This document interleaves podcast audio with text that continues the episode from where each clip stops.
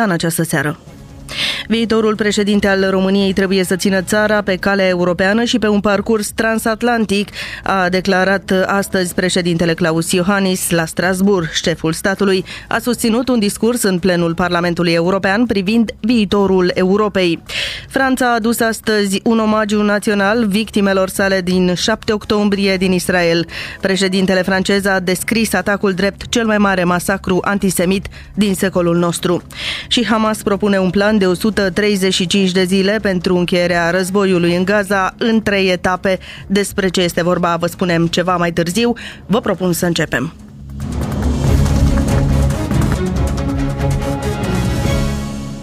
Președintele Claus Iohannis a susținut astăzi așadar un discurs în plenul Parlamentului European de la Strasbourg, unde a prezentat viziunea sa într-un an crucial pentru viitorul Uniunii Europene. Discursul a fost precedat de o întâlnire bilaterală cu președinta Parlamentului European, Roberta Metzola, și de o scurtă conferință de presă a celor doi lideri. De asemenea, președintele României a discutat informal cu grupul de jurnaliști români aflați la Strasbourg, nu înainte de a se întâlni și cu delegația europarlamentarilor români. Colegul nostru Ovidiu Nahoi a asistat la toate aceste momente, ni se alătură în direct prin telefon. Bună seara, Ovidiu! Bună seara, Andreea, bună seara tuturor! Spune-ne pentru început care au fost principalele mesaje ale președintelui Iohannis. Să spunem mai întâi că președintele României a vorbit în hemiciclul de la Strasbourg în cadrul programului This is Europe al Parlamentului European, în cadrul căruia sunt chemați a se exprima lideri ai statelor membre. Președintele Iohannis a mai fost prezent în acest format în precedentul său mandat în 2018.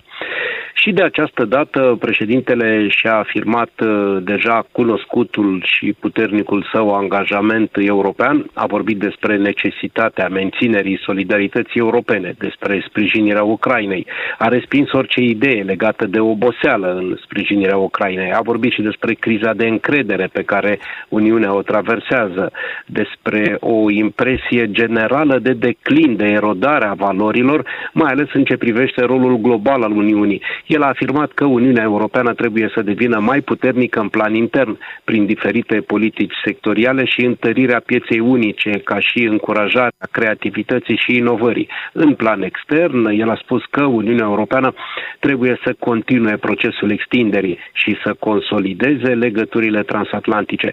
De asemenea, a cerut o întărire a industriei europene de apărare. El a criticat politica de veto care blochează deciziile din cadrul Uniunii Europene și s-a pronunțat pentru o extindere a votului cu majoritate calificată oriunde tratatele o permit. Ovidiu, s-a discutat mult în ultima vreme despre posibilitatea ca președintele Iohannis să preia una dintre funcțiile cheie la nivel european, mai precis cea de președinte al Consiliului. Ți s-a părut cumva un discurs menit să lanseze într-un fel o asemenea candidatură? Desigur, departe de a spune că președintele s-a autopropus, nici nu se face așa ceva la nivel european, însă niște indicii tot s-au făcut simțite. În primul rând, puternica pledoarie de la conferința comună cu președinta Metzola pentru ca Europa Centrală și de Est să fie reprezentată la nivelul funcțiilor cheie din Uniunea Europeană. Vorbim de funcții de președinte al Comisiei, Parlamentului, al Consiliului European, în înaltul reprezentant pentru politică externă, la care am adăugat și șeful Băncii Centrale Europene. Regiunea din care și noi facem parte nu a mai fost reprezentată în aceste funcții din 2019. O greșeală, așa cum a spus președintele Iohannis, care îi face pe locuitorii din această regiune să nu se simtă foarte bine reprezentați. Acum, pentru a ocupa una din funcțiile cheie, trebuie să existe persoane, bineînțeles, capabile capabile, dar și disponibile. În plus, contează și țara din care provin. Dacă privim puțin la peisajul politic al regiunii, Ungaria și Slovacia sunt excluse din start, având în vedere orientarea politică a guvernelor lor. Polonia și România sunt state mari, în prima linie a provocărilor venite dinspre Rusia, Însă Polonia de-abia a trecut printr-o schimbare de guvern și încă se așteaptă clarificări. Plus că nu există o personalitate poloneză în acest moment liberă de contract. Donald Tusk, care a mai fost președinte al Consiliului, acum e ocupat ca prim-ministru al țării sale. Um, în schimb, iată, președintele Iohannis nu devine liber după expirarea mandatului. Nu trebuie uitate însă nici țările baltice, dar nici Croația, o țară bine văzută la Bruxelles. De altfel, în discuția sa cu președin, cu uh, jurnaliștii români, președintele Iohannis a afirmat că acum șansele României de a ocupa o funcție cheie sunt mai mari decât zero, după ce, până de curând, erau semnificativ aproape de zero. Interesant e că președintele a lansat uh, și câteva mesaje de politică internă. Cum le interpretezi, Ovidiu Nahoi? Da, um, aș aminti ceea ce ai uh, spus um, uh, la început. El s-a pronunțat pentru un viitor președinte care să mențină linia uh, euroatlantică și a mai spus că un președinte independent nu îi se pare o soluție foarte bună pentru că are nevoie de un partid care să îl sprijine în ideile sale, spunând că da, iată, la o primărie s-ar mai putea un independent, însă la nivel de țară mai greu. Uh, apoi, uh, președintele a dat undă verde comasărilor de alegeri, inclusiv prezidențialele cu parlamentarele, spunând că nu este împotriva niciunei comisări, dar e rolul guvernului să decidă. Apoi uh, președintele a lăsat să transpară preocuparea sa față de avansul extremismului, a pus aceasta în special pe faptul că partidele și liderii mainstream s-au îndepărtat de alegători, iar distanța trebuie redusă, a spus președintele. Cât privește propunerile privind stagiul militar obligatoriu, președintele nu s-a declarat deloc încântat, spunând că nu e fezabil, că nu suntem pregătiți pentru așa ceva și și a mai mintit uh, propria sa experiență de viață în serviciul militar obligatoriu la vremea respectivă, spunând că nu a fost uh, deloc grozav. În plus, președintele s-a arătat uh, întrucâtva deranjat de declarațiile șefului Marelui Stat Major, generalul Gheorghiță Vlad, privind amenințările de război, sugerând că aceste lucruri ar fi trebuit discutate mai întâi în CSAT. Mulțumim, a fost Ovidiu Nahoi în direct uh, de la Strasbourg. Noi mergem mai departe în 40 de minute. Comasarea alegerilor calcă în picioare democrația, o spune la RFI purtătorul de cuvânt al USR Ionuț Moșteanu. El critică faptul că PSD și PNL vor să schimbe calendarul electoral cu puțin timp înainte de primul scrutin, cel europarlamentar din luna iunie. Potrivit hotnews.ro, coaliția ar avea în vedere două comasări, locale cu europarlamentare și primul tur de la prezidențiale cu alegerile parlamentare. Ionuț Moșteanu i-a spus lui Cosmin Rușcior că o decizie privind comasarea ar fi nedemocratică. Depinde ce comasezi și cu cât timp alunți înainte. În momentul în care mai sunt patru luni de zile până la alegeri, este o bătaie de joc, se calcă în picioare democrația, să schimbi regulile în timpul jocului din nou. De vineri am calculat, mai avem patru luni de zile până pe 9 iunie. E ca și cum într-un meci de fotbal se joacă, se joacă și are 1-1-0 la minutul 60 și zice gata, s-a terminat meciul, rămâne așa, nu mai jucăm 30 de minute, că mie îmi convine cum e. PSD și PNL au guvernat aproape 2 ani și jumătate, au dus economia în gard, au băgat taxe și impozite, știu că va veni de contul și acum singura lor grijă este să șurubărească la aceste variante în care să iasă cât mai bine politic și electoral. Dacă înțeleg bine, nu vă opuneți idei în sine de a comasa niște alegeri, ci mai degrabă modului în care este pregătit uh, terenul. Păi, vă dau un singur exemplu pe care l-au dat ei. Îl tot dau, au un punctaj de partid PSD penale. Uite că și în Belgia se comasează. Acolo se comasează niște alegeri regionale în care e un vot politic pe listă de partid, cum sunt și europarlamentarele, cu europarlamentarele. Au decis asta în 2014. Și au zis, de acum încolo, la fiecare 5 ani, Bye. Când sunt europarlamentare, le facem și pe alea. Clare, regulile jocului, același tip de alegeri, liste de partid, regulile jocului clare și știe toată lumea cum se joacă. Bun, uh, coaliția înțelegem că ar avea în vedere două comasări conform hotnews.ro, locale cu europarlamentare și primul tur de la prezidențiale cu alegerile parlamentare. Cum vi se par aceste variante? O să vedem. Deja se discută foarte mult de aceste comasări. De principiu, din nou spun,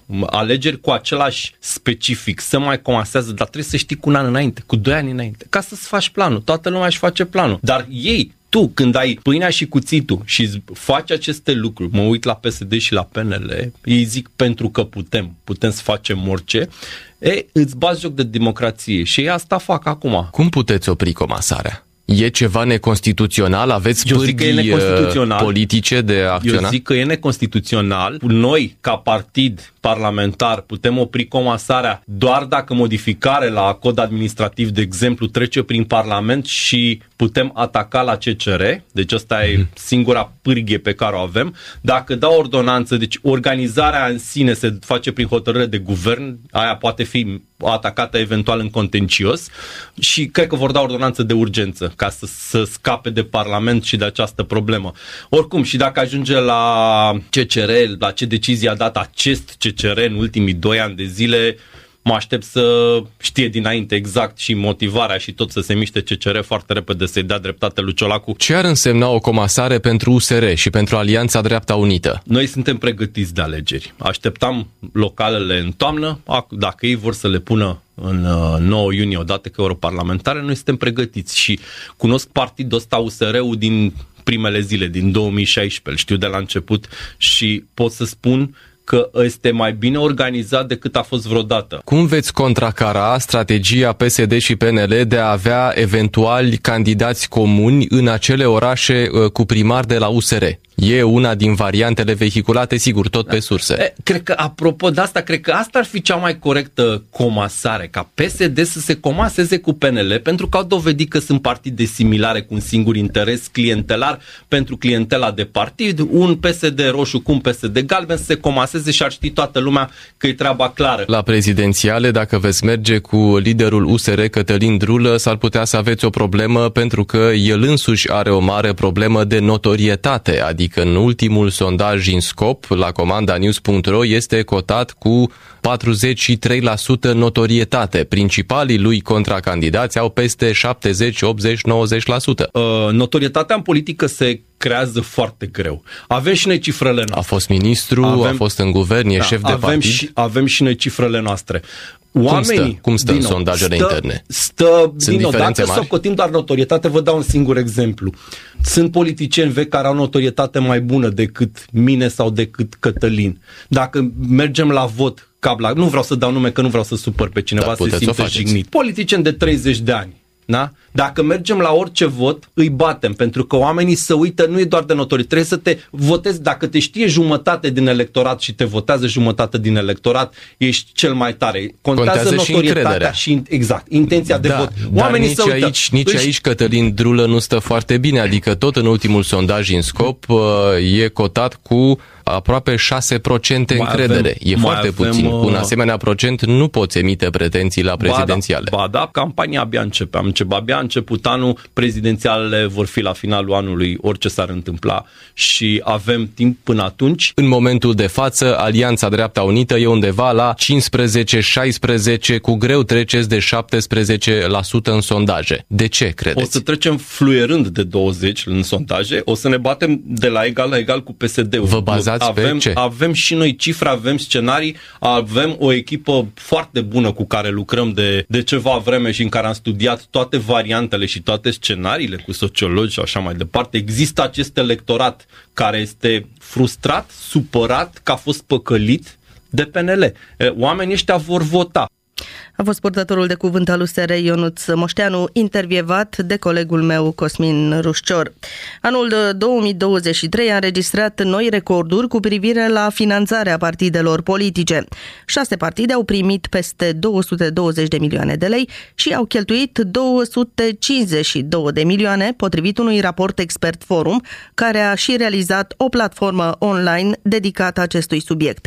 Pentru prima dată în ultimii ani, valoarea totală a cheltuielilor o depășește pe cea a veniturilor. Între 2021 și 2023, partidele au primit peste 700 de milioane de lei și au cheltuit 548 de milioane de lei. Din această sumă, veniturile PSD reprezintă 45%, aproape 50% din banii alocați anul trecut au fost cheltuiți de partidele politice pentru presă și propagandă, i-a spus Mariei Ilie, coordonatorul de programe de la Expert Forum, Septimiu Spârvu. Ascultați! Sistemul este destul de, aș zice, flexibil, dar uh, cred că mai degrabă este impredictibil. Uh, pentru că legea nu ne dă niște valori exacte. Noi chiar am publicat la un moment dat un studiu comparativ cu Europa și România are o flexibilitate destul de mare în a stabili bugetele. În primul rând, se acordă în funcție de rezultatele obținute la alegeri, 75% pentru parlamentare, 25% pentru locale, plus există un uh, articol care ne spune că bugetul pe fiecare an, există un buget care poate fi între 0,01% și 0,04% din PIB, ceea ce e un uh, interval foarte mare, deci practic uh, există o libertate foarte mare de a stabili aceste bugete. Uh, bugetele sunt propuse de autoritatea electorală pe care și verifică aceste fonduri și desigur sunt aprobate în uh, guvern, după aceea în, uh, de Ministerul de Finanțe, după aceea uh, în Parlament prin legea bugetului. E foarte uh, neclar cum se stabilesc. Uh, noi, uh, anii trecuți, chiar am încercat să aflăm această informație. În general, se stabilesc în funcție de cât s-a primit anul trecut.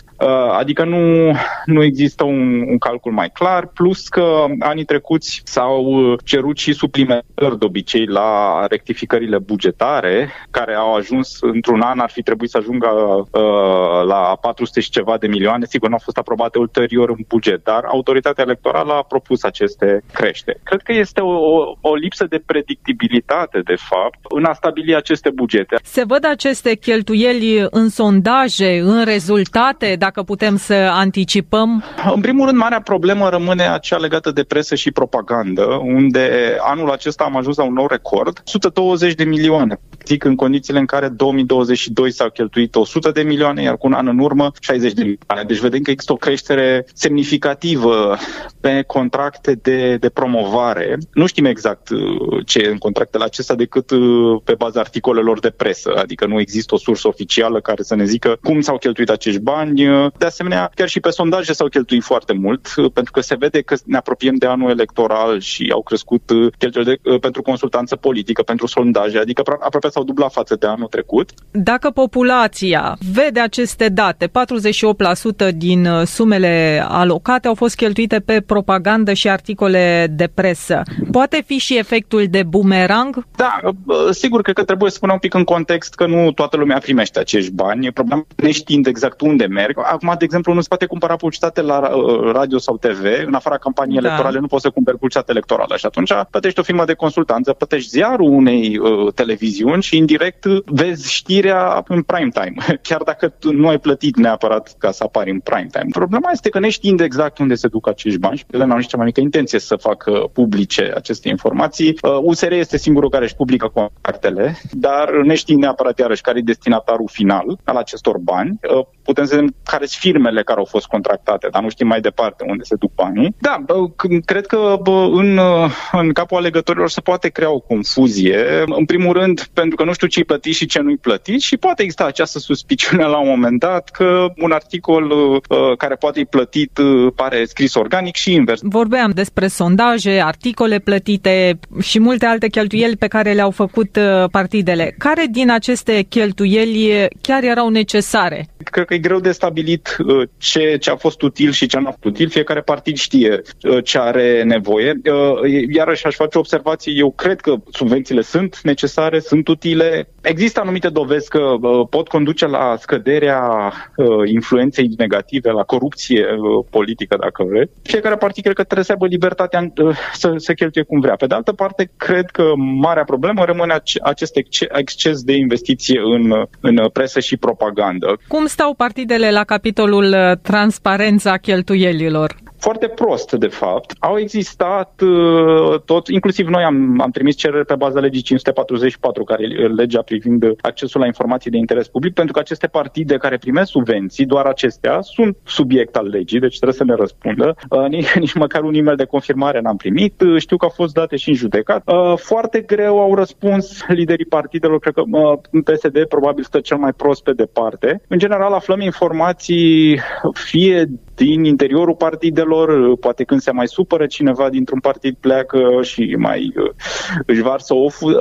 Cred că este inacceptabil să, să avem acest, acest tip de lipsă de transparență. Legea nu le obligă să publice aceste contracte. Autoritatea electorală care verifică nu le poate publica pentru că nu are acest, această atribuție. Mai rău se invocă secretul economic, vorbim de bani publici totuși. Deci stăm foarte prost. Ca o concluzie, cum credeți că va arăta anul acesta și mă refer aici din punct de vedere al finanțării subvențiilor, dacă anul trecut au fost alocate sumele respective și cheltuielile aferente? Cele șase partide care primesc bani au 314 milioane la, la îndemână, care este până acum cea mai mare sumă. Este clar că vor avea un avantaj. Dacă mai vine și comasarea peste noi și pare că tinde să devină o realitate neinspirată, aș zice, dar uh, le va oferi un avantaj. Campaniile se vor confunda acum, ca să fim Categoric. foarte realiști. E greu să separi un leu de altul. Deci, asta e campania mea doar pentru europarlamentare, asta e doar pentru locale. Deci cred că le va oferi un avantaj suplimentar. Va fi de fapt foarte greu de urmărit din afară unde s-au dus banii, pe ce campanie, L-ați ascultat pe coordonatorul de programe de la Expert Forum, Septimius Pârvu, intervievat de Maria Ilie. Mergem mai departe în 40 de minute, schimbăm subiectul.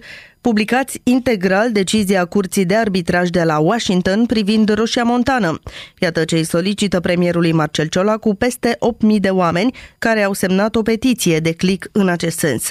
Demersul vine în contextul în care România este pe cale să piardă litigiul cu Gabriel Resources și să plătească despăgubiri de miliarde de dolari. De partea sa, PSD dă vina pe fostul premier tehnocrat Dacian Cioloș pentru această situație. Coordonatoarea de campanii de la Declic, Roxana Pencea Brădățan, i-a spus lui Cosmin Rușcior care sunt marile întrebări din acest dosar.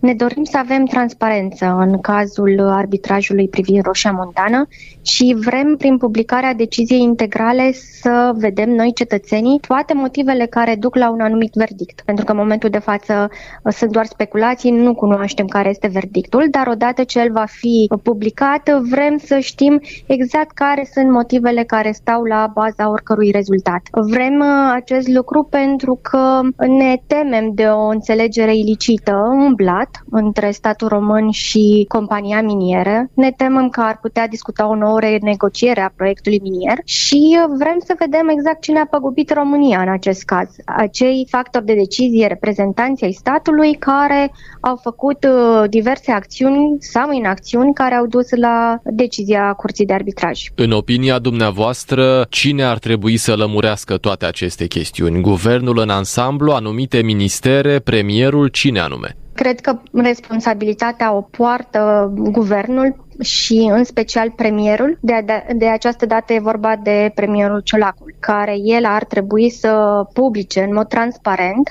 să fie de acord să comunice tribunalului că își dorește publicarea documentelor și deciziei din arbitraj și uh, prin acordul dat uh, tribunalul să într-adevăr să um, transparentizeze acest proces care a durat de foarte mult timp din 2015, dar din păcate noi cetățenii uh, nu am avut acces la documentele din, uh, din arbitraj. Ați văzut că PSD îl acuză pe fostul premier Dacian Cioloș că ar fi uh, vinovatul principal pentru această situație în care se află România legată de acest litigiu. Are un argument PSD-ul? Unde e vina de fapt? Acum nu mă surprinde acest, această ieșire și din motivul că în, în prezent uh, Victor Ponta, de altfel unul din responsabilii cerți uh, în acest caz, este în prezent consilierul pe probleme de comerț internațional al premierului Ciolacu. În următoarea perioadă ne așteptăm să fie tot felul de dezinformări în spațiu public, pornite din surse guvernamentale sau nu,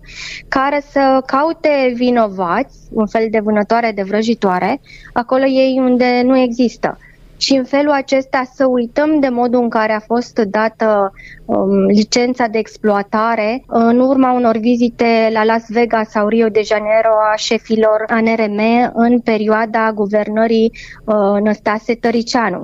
Apoi nu vor să vorbim nici de faptul că în guvernarea Boc, ministrul pe atunci al culturii Kelemen Hunor a semnat un contract uh, de 70 de milioane de dolari cu compania minieră și au dat avize care ulterior au fost uh, anulate de societatea civilă în instanță.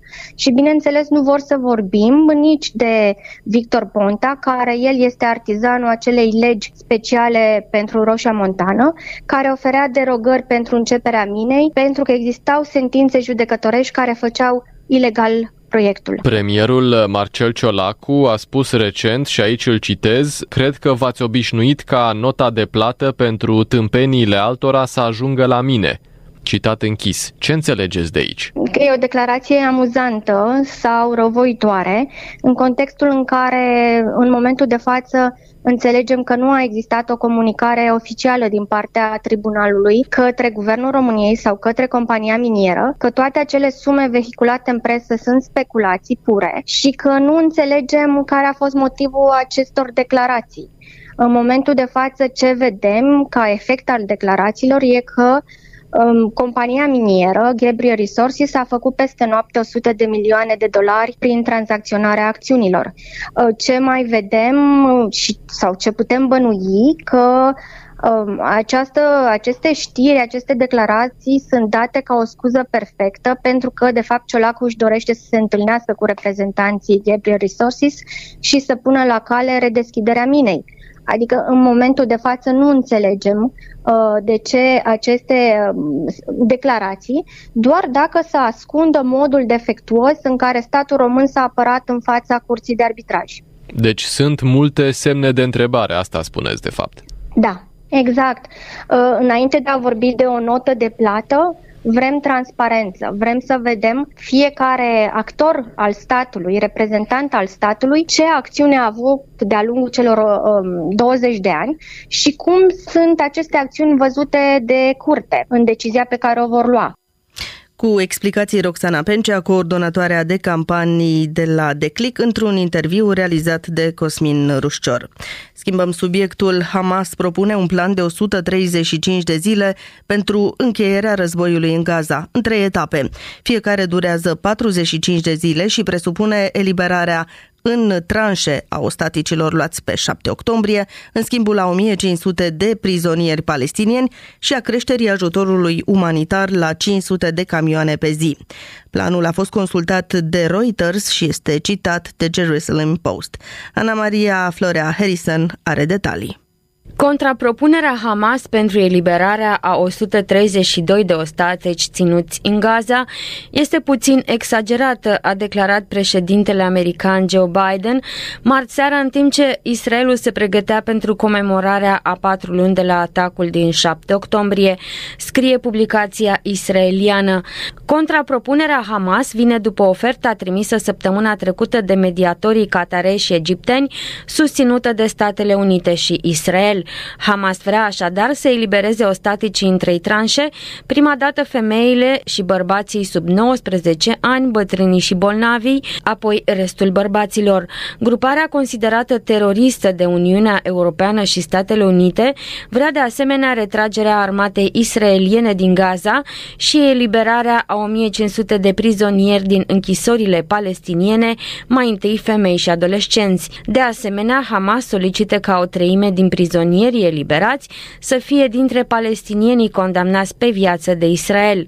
Gruparea cere creșterea ajutorului umanitar pentru fâșia Gaza la cel puțin 500 de camioane pe zi, precum și ridicarea restricțiilor în ceea ce privește trecerea de frontieră Rafah dintre Gaza și Egipt. Pe de altă parte, armata israeliană afirmă că 31 dintre ostatecii israelieni răpiți pe 7 octombrie sunt deja morți.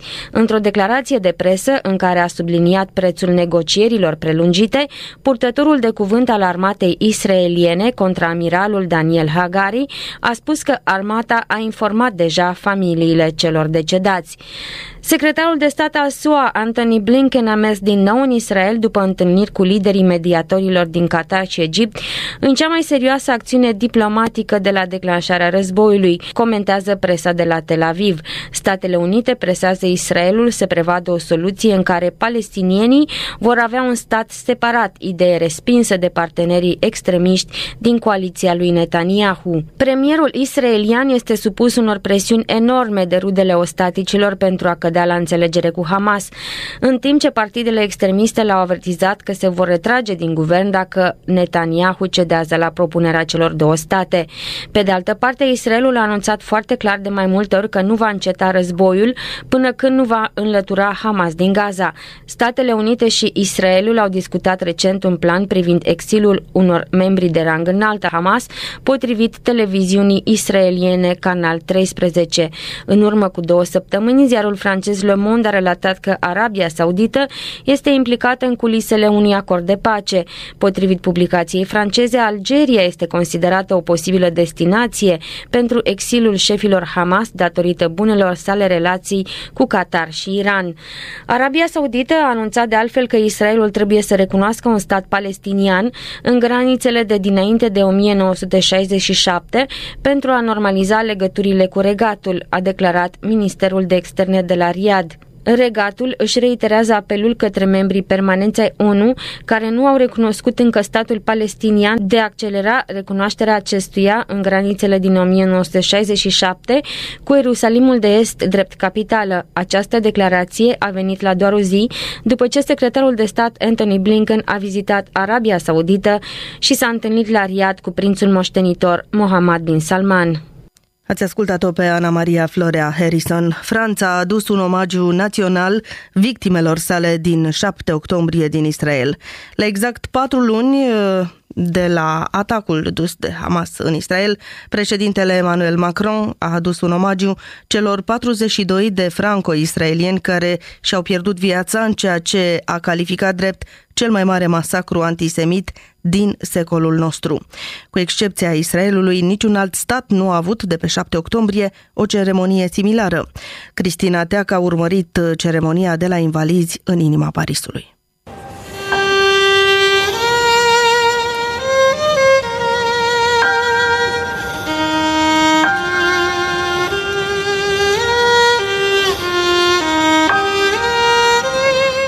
Reprezentanți ai gărzii republicane au deschis ceremonia purtând portretele celor 42 de persoane, fotografii ce reprezentau oameni veseli și plini de viață, în timp ce era interpretat Cadișul, un imn de doliu compus de Maurice Ravel.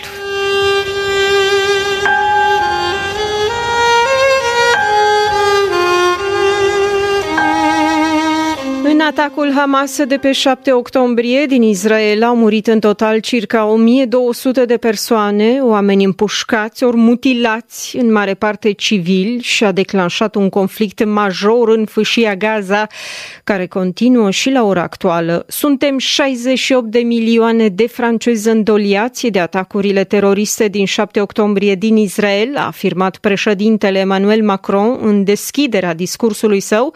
Omagiul a fost dedicat dedicat și celor șase franco-izraelieni răniți pe 7 octombrie, celor patru ostatici eliberați de Hamas, precum și celor trei care se presupune că se află în continuare în mâinile Hamas. Nous sommes 68 millions de Français endeuillés par les attaques terroristes du 7 octobre dernier. 68 millions, moins 40 de vies fauchées. 68 millions dont 6 vies blessées, 68 millions, dont 4 vies à jamais meurtries par leur captivité, 68 millions, dont 3 vies sont encore prisonnières, pour la libération desquelles nous luttons chaque jour. Leurs chaises vides sont là. Orion, Orad, Ofer. Era în forța vârstei, a subliniat președintele, referindu-se la tinerețea celor care au fost omorâți. Aveau 20-30 de ani, iar președintele a pronunțat numele lor. Ils n'avaient pas 20 ans. Noia comme Nathan ne les auront jamais. Ils n'avaient pas 30 ans. Avidan, Valentin ou Naomi ne les auront jamais.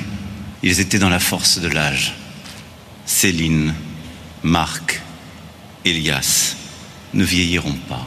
Pour Carmela, Jean-Paul, Yafa, elles ne blanchiront plus. Leurs visages sont là, comme autant de vies interrompue. Președintele a amintit atacul de pe 7 octombrie la ora 6 dimineața, la doar câțiva kilometri de fâșia Gaza, se încheia petrecerea de la festivalul Nova în Israel, un atac masiv și odios cel mai mare masacru antisemit din secolul nostru s-a produs atunci, a subliniat președintele Emmanuel Macron. Il était 6 heures et le Hamas lança par surprise l'attaque massive et odieuse le plus grand massacre antisémite de notre siècle. Atacul de pe 7 octombrie a fost cel mai greu tribut pe care Franța l-a plătit după atentatul de la Nisa din 14 iulie 2016, atac soldat cu 86 de morți și mai bine de 400 de răniți, motiv pentru Emmanuel Macron de a minti pe toți cei care și-au pierdut viața în Franța în atacurile teroriste de la Bataclan, la Nisa, la Strasbourg. Nos cœurs se serrent aux échos du Bataclan, de Nice ou de Strasbourg. La barbarie. Celle qui fauche cette jeunesse à peine éclose, qui ravage ces kibbutz souvent forts de convictions pacifistes, prêts à entendre la souffrance palestinienne que les terroristes ont piétinée en prétendant la défendre. La barbarie. Celle qui se nourrit d'antisémitisme et qui le propage. În discursul său, președintele a pronunțat de circa 10 ori cuvântul barbarie.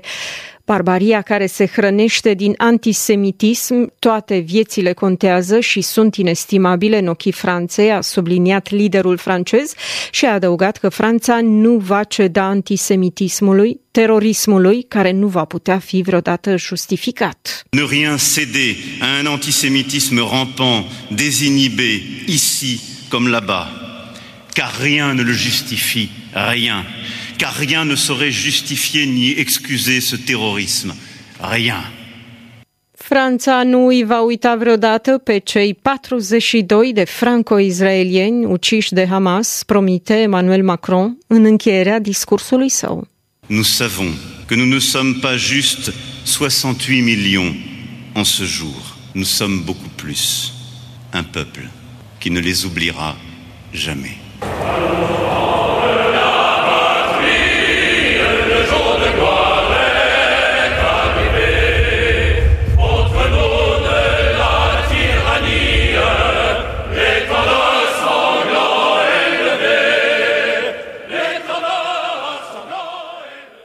Ați ascultat un material realizat de Cristina Teacă la ceremonia de la Invalizi în inima Parisului.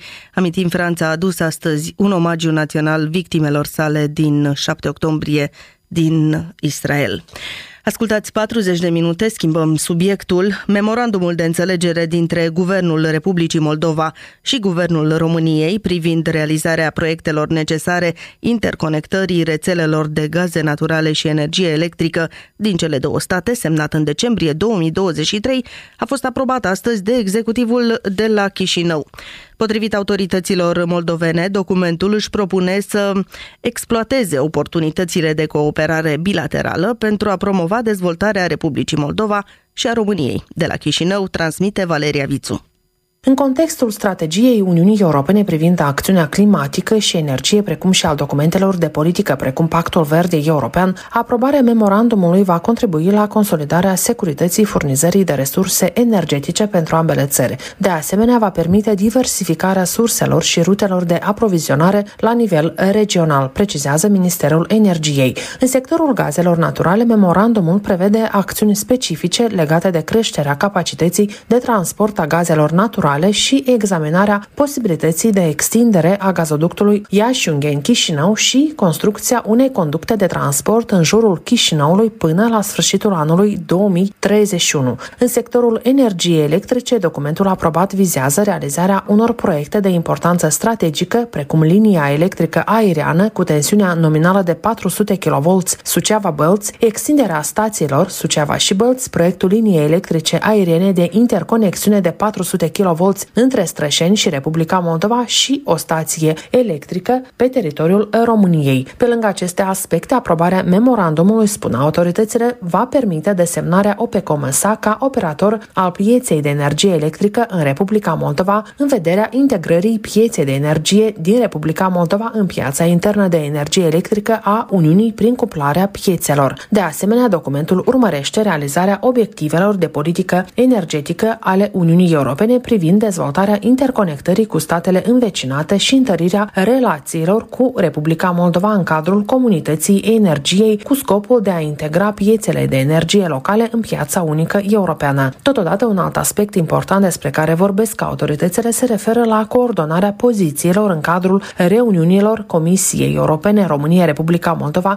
instituții financiare internaționale în vederea prioritizării obiectivelor de infrastructură și evitării suprapunerii de activități sau acțiuni care ar putea întârzia realizarea proiectelor prioritare respectând totodată legislațiile naționale. Memorandumul care conține patru capitole și 11 articole își propune stabilirea unui cadru de cooperare în domeniul energiei între cele două țări. Acesta vizează autoritățile desemnate, obiectivele, măsurile organizatorice și dispozițiile finale. Unul dintre obiectivele principale este facilitarea schimbului de energie pe termen lung și promovarea schimbului de cunoștințe tehnice și experiență. Potrivit prevederilor, memorandumul poate fi modificat sau completat prin consensul ambelor părți și poate fi denunțat în scris de oricare dintre ele. O astfel de denunțare intră în vigoare după o perioadă de două luni de la primirea notificării respective. În același timp, Ministerul Energiei precizează că în cazul în care memorandumul este denunțat, acțiunile deja întreprinse în conformitate cu acesta rămân valabile și vor continua să fie derulate, cu excepția cazului în care se ajunge la o altă înțelegere între părți. Valabilitatea memorandumului se încheie odată cu finalizarea și recepționarea lucrărilor menționate în textul acestuia. Valeria Vițu din Chișinău pentru RFI.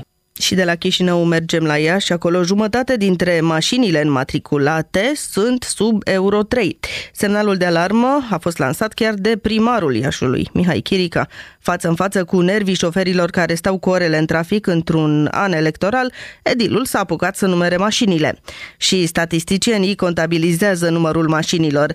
Există ani în care parcul auto crește și cu 4.000 de vehicule și angajații protecției mediului numără mașinile ieșenilor alertați de depășirile la particule în suspensie PM10 și PM2,5. Ascultați un reportaj realizat de Violeta Cincu. Traficul nu poate să devină mai fluent pe aceeași tramă stradală cu un număr mai mare de, mai mare de vehicule, indiferent cât de bine intenționate am fi noi autoritățile publice prin construcția a orice doriți noastră, pasaje subterane, supraterane, parcări subterane, supraterane, ele în ritmul acesta se vor ocupa și vor deveni la un moment dat dopuri de netrecut. Confruntat cu nemulțumirile și criticile eșenilor care stau cu orele în trafic într-un an cu patru rânduri de alegeri, primarul Iașului a făcut recensământul mașinilor.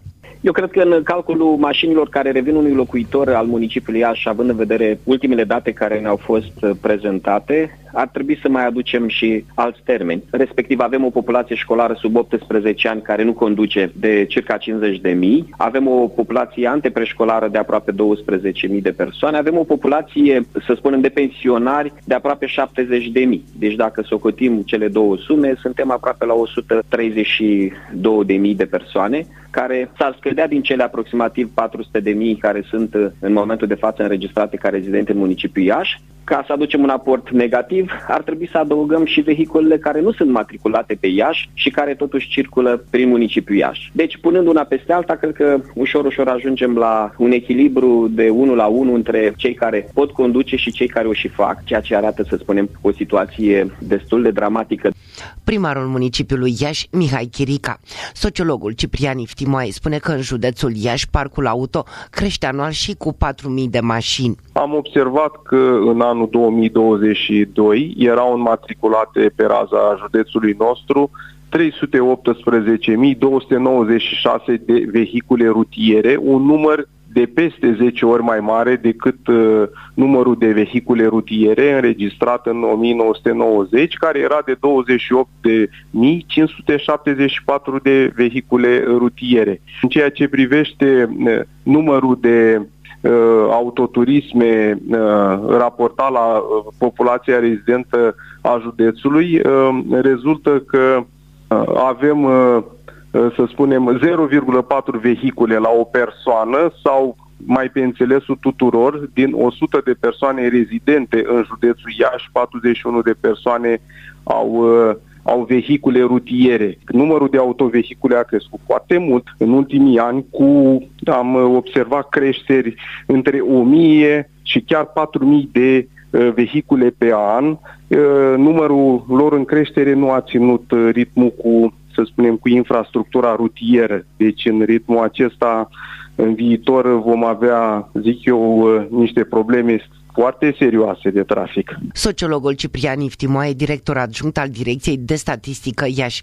Blocați cu orele în trafic, ieșenii nu își lasă mașinile în garaje sau parcări pentru transportul public. Explicațiile sunt simple. Timp mari de așteptare în stații, impredictibilitate și numărul mare de tramvaie care își dau obștescul sfârșit, tocmai când te grăbești. Dar atrag atenția experții în protecția mediului, efectele pe termen mediu și lung sunt grave. Directorul Agenției de Protecție a Mediului, Galat Temneanu. Traficul este într-adevăr una din sursele majore de poluare și la nivelul municipiului Iași, fiind responsabil pentru circa 70% din emisiile de dioxid de azot și undeva la 30% dacă ne referim la particule în suspensie PM10 și PM2,5. Sunt indicatorii la care de-a lungul timpului, de când monitorizăm calitatea aerului prin rețeaua automată la nivelul județului, am înregistrat și noi depășiri la acești uh, indicatori website. Acest lucru se vede în special uh, în zona de monitorizare din stația de trafic, din uh, podul de piatră, acolo unde în mod constant uh, valorile sunt mai mari decât în celelalte stații la acești trei indicatori și unde de-a lungul timpului depășirile au fost frecvente atât ca medii zilnice cât și ca medii anuale. Chiar și noi în, în raportul nostru de anul trecut, de exemplu, încercând să evaluăm evoluția calității aerului pentru perioada 2018-2022. Am solicitat date legate de creșterea parcului auto în această perioadă și undeva doar la nivelul municipiului a crescut parcul auto cu 34.000 de vehicule. E adevărat 60% dintre ele cu Euro 5 și Euro 6, dar 40% rămâne în continuare un procent mare pentru normele scăzute de poluare. Directorul Agenției de Protecție a Mediului, Gala Temneanu. Primarul Mihai Chirica spune că soluțiile sunt simple play impozitarea suplimentară a celor care dețin mai multe vehicule în interiorul aceleiași familii, impozitarea suplimentară și progresivă a celor care dețin vehicule poluante, indiferent de numărul lor și indiferent de capacitatea cilindrică, funcție de capacitatea cilindrică și interzicerea înmatriculării în România a vehiculelor poluante, indiferent de proveniența lor, cel puțin la nivelul normei Euro 4, care are, ca să spunem, ca dată de fabricație uh, mult înainte de anul 2014. Aceste trei măsuri trebuie legiferate. Primarul Iașului, Mihai Chirica. Ce arată datele Institutului Național de Statistică? Un singur exemplu.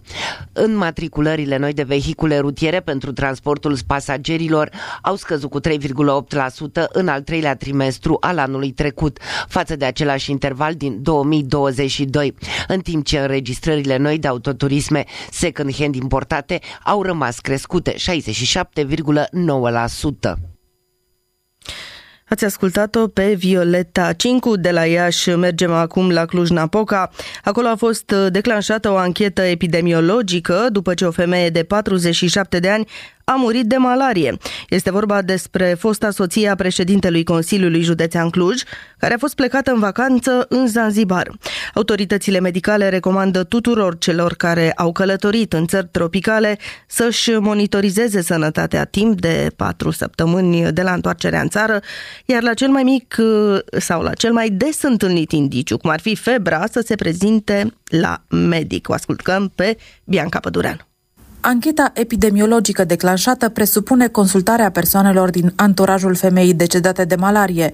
Ea nu presupune însă contactarea tuturor persoanelor care s-au întors din zone tropicale, ci atenționarea ca acestea să își monitorizeze atent starea de sănătate, spune medicul Mihai Moisescu, directorul Direcției de Sănătate Publică din Cluj. Bineînțeles că se va desfășura o anchetă epidemiologică privind cazul, dacă mai sunt alte persoane, dar în cazul de malarie, fiecare persoană care vrea să călătorească în zone care sunt sub această alarmă de existența posibilității de transmitere a plasmodiului prin țânțari, sunt anunțați, primesc o consiliere și ori rețetă, ori medicație de chimioprofilaxe pe durata sejurului și sunt informați ca la întoarcere să se supravegheze starea de sănătate pe o perioadă de 4 săptămâni și la apariția unui simptom ușor, febra, care nu are o altă cauză de explicat, Uh, se va adresa rapid medicului în vederea evaluării stării de sănătate și indicarea terapiei. Malaria nu se transmite prin contactul cu persoana infectată, dar poate fi luată prin transfuzii de sânge sau transplant. Se manifestă cu febră, oboseală, stări de vomă și dureri de cap, după cum explică medicul Violeta Briciu, directorul medical al Spitalului de Boli Infecțioase din Cluj-Napoca. Malaria este o boală infecțioasă transmisă prin înțepătura unui țățar prezent în zonele tropicale locale. Noi nu le avem în această zonă. La risc sunt persoanele care ajung, care călătoresc în această zonă și, într-adevăr, poate să fie o boală severă, cu mortalitate în formele severe la, până la 100% dacă nu ajunge pacientul să fie tratat, să fie îngrijit într-un serviciu de specialitate. Cum se manifestă? Începe cu o febră. Nu este o boală care uh, debutează astăzi și astăzi se poate evolua spre decesare, o evoluție mai lentă, evoluează cu febră și ulterior ulterior apar afectări ale altor organe, afectarea sistemului nervos central, encefalită, afectare renală, afectare hepatică, afectare pulmonară, deci încet, încet cedează uh, diferitele organe și poate în această situație pacientul, dacă nu este tratat, să evolueze spre deces. Medicii fac apel către persoanele care au călătorit de curând în țări tropicale, precum Zanzibarul, să se prezinte la medic la cea mai mică suspiciune. Malaria poate fi prevenită, mai spune medicul Violeta Briciu. Profilaxia acestei boli se realizează prin administrarea de tablete, nu prin vaccin. Sunt tablete care se administrează pe toată durata șederii, unele se continuă și după revenirea în țară, unele se încep cu șapte zile, cu o zi înainte de călătorie. E important în funcție de opțiunile pe care le alegem de profilaxie ale malariei. La Cluj-Napoca a mai fost semnalat un alt pacient cu malarie care este internat și este pe cale de vindecare, a mai precizat Mihai Moisescu, directorul Direcției de Sănătate Publică din Cluj. Ancheta epidemiologică de la Cluj a fost declanșată după ce o femeie de 47 de ani a fost găsită decedată în casă. Medicii legiști au stabilit cauza morției. Este vorba despre contactarea malariei. Femeia decedată este fosta soție a președintelui Consiliului Județean Cluj, Alin Tișe, iar poliția deschisese un dosar de ucidere din culpă în acest caz. Bianca Pădurean, Cluj, RFI. Și încheiem 40 uh, de minute cu un material realizat de colegul meu de la Paris, Vasile Damian. El a fost la cel mai mare festival de muzică clasică din Franța. Ascultați!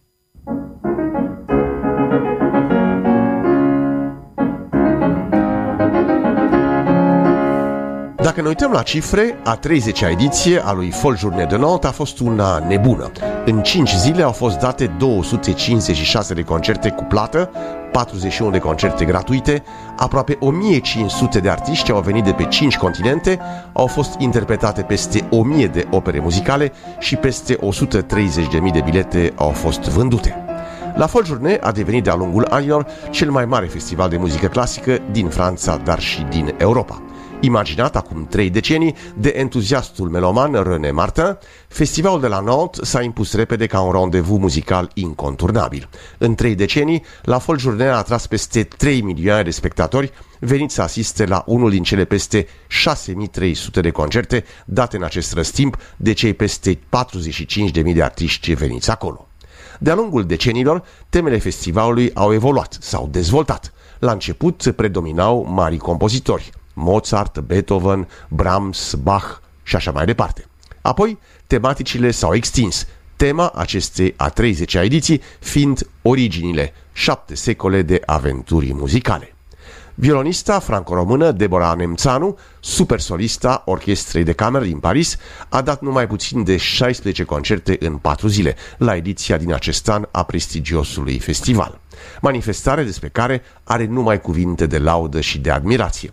Este un festival inconturnabil în Franța, dar și în sănătate, întrucât a fost exportat la Tokyo, Varșovia și așa mai departe.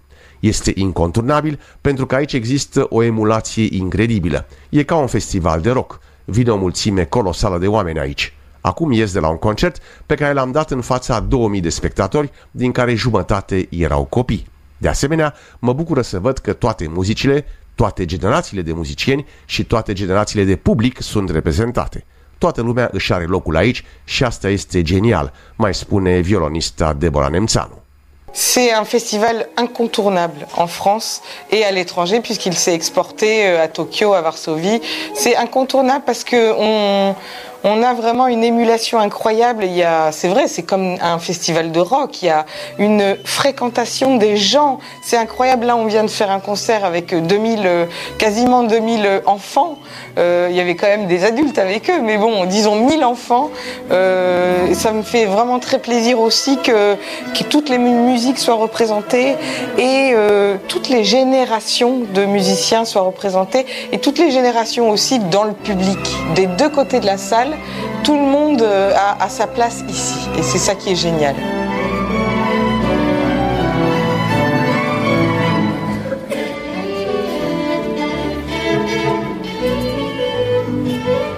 O altă invitată la ediția din acest an a fost pianista franco-română Dana Ciocârlie. Venită de mai multe ori la Nantes de-a lungul anilor, ea compară la Fol Journée cu festivalul Enescu sau cu o olimpiadă muzicală la care nu există însă câștigători pentru că suntem într-un context român. Este cam același lucru cum este festivalul Enescu pentru noi, pentru români. Adică un punct de reper uh, uh, monumental, să spun așa, al uh, tendințelor, al uh, experimentelor, al marii muzici, al muzicii experimentale, al, uh, al tuturor feluri de exprimări muzicale uh, europene, extraeuropene.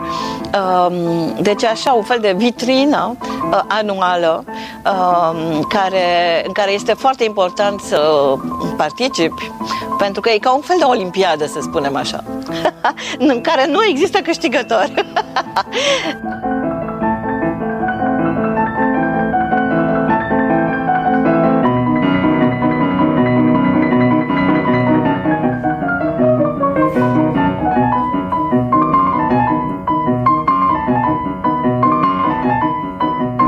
René Martin este inventatorul festivalului și directorul artistic al manifestării. L-am rugat să ne spună câteva cuvinte despre muzicienii români sau de origine română, adesea prezenți la Fol Journée de Nantes. Există o extraordinară școală de muzică în România. Apoi există compozitori români magnifici, dar și o tradiție muzicală formidabilă și o foarte bogată muzică populară. Muzicienii români au în sânge această dorință de partajare, de a comunica cu ceilalți, lucru foarte important și foarte personal. Când îi auzi cântând, simți că doresc cu plăcere să împărtășească muzica cu ceilalți și asta este una dintre caracteristicile muzicii românești, mai spune René Martin. Il y a une école roumaine extraordinaire. Déjà, il y a des compositeurs roumains magnifiques. Il y a une tradition musicale extraordinaire. Il y a une musique populaire aussi très très riche. Et les musiciens ont cet esprit de partage, de communiquer avec l'autre qui est très très important. Et ça, c'est très personnel. Il y a une grande tradition, mais quand on l'entend jouer, il y a ce plaisir euh, de communiquer avec les autres. Et je crois que c'est une des caractéristiques de la musique roumaine. Cum era previzibil, războiul din Ucraina a modificat programarea festivalului la Fol Journée. Dacă în trecut erau invitați numeroși artiști ruși, astăzi cei care vin la Nont nu mai trăiesc de mult în Rusia. Iar la Fol Journée, care se exportase și la Ekaterinburg, nu mai colaborează de 2 ani cu orașul siberian.